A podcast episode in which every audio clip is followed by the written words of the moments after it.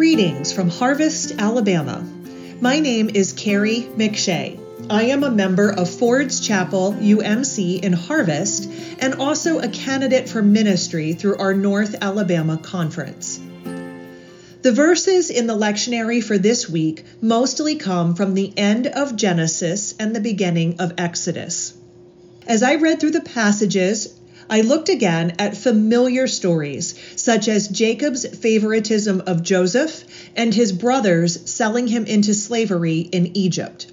Another familiar story, which is at the start of Exodus, is Moses' mother, Jochebed, hiding him on the banks of the Nile to spare his life when Pharaoh decreed that all Hebrew baby boys be killed. I then began to think about these verses through a parenting lens. As parents, or as with anyone of the younger generation in our lives, we all bear some responsibility for shepherding, training, and protecting these younger men and women.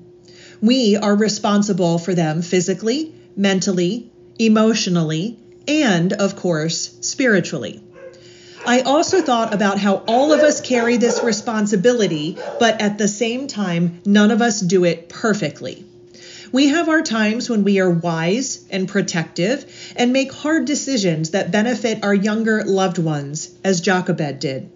Moses ends up being found by Pharaoh's daughter and coming right back to live with his own mother until later he is taken to live with Pharaoh's daughter right there alongside the ruler who wanted him killed.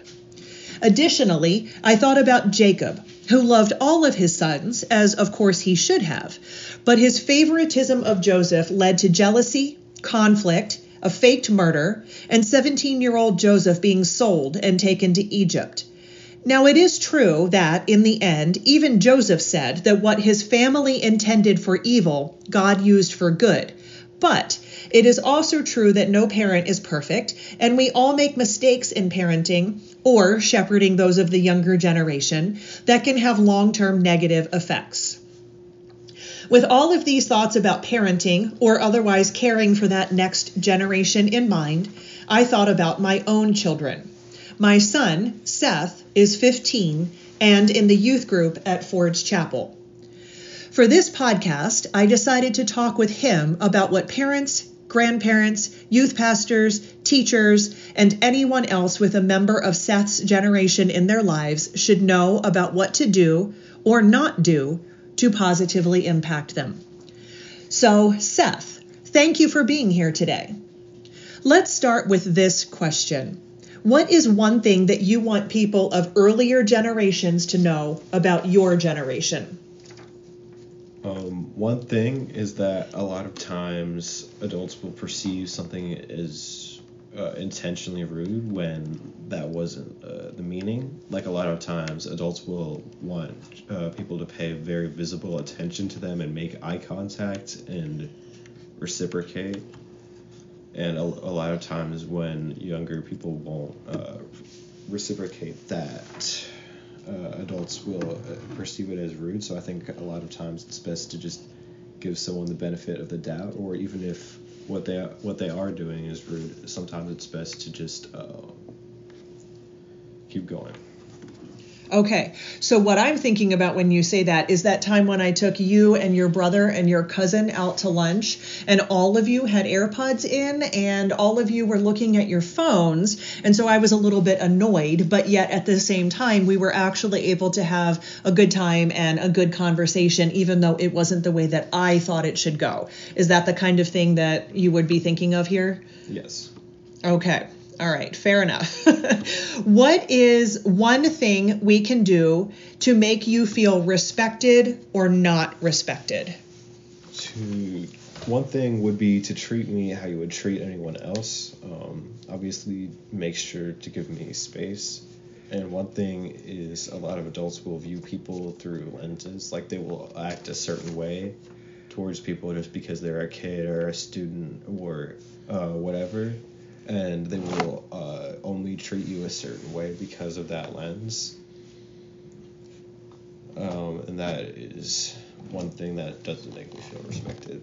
Okay, so automatically deciding that you're thinking or doing or saying a certain thing because you're young rather than kind of like taking that lens off and just looking at you as a as a whole complete person, something like that. Yeah. Okay. Okay, thank you. Uh, next question. What is something that you want parents specifically to know or do? One thing that I think parents should do is to give their child a lot of freedom growing up. I mean, obviously, there's limits to that, but I think it's very helpful to be able to make your own decisions and have responsibility.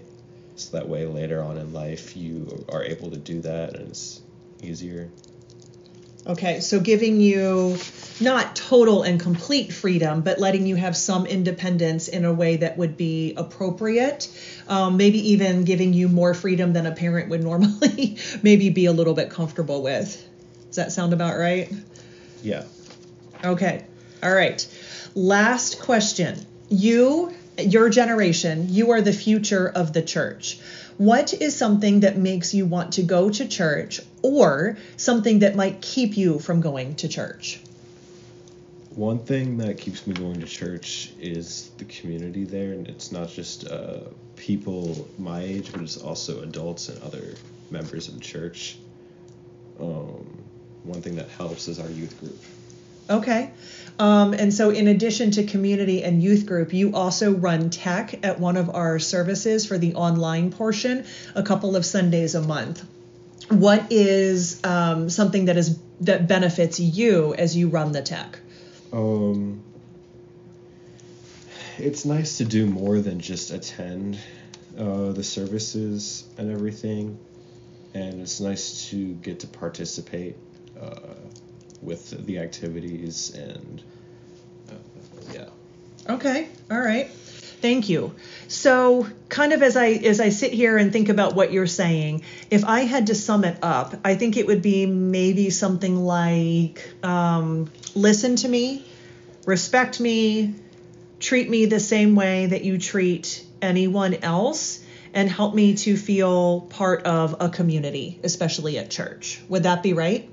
Yes. Okay, excellent. Seth, thank you for taking the time to be here today and sharing your thoughts. God, we thank you for our youth. Thank you that you have made them as their own people with their own personalities, ideas, and perspectives. Help us, whether we're parents, grandparents, youth pastors, teachers, church members, or anyone else, to guide and shepherd them well. May we love and respect these young people in ways that also bring honor to you. In your name, amen.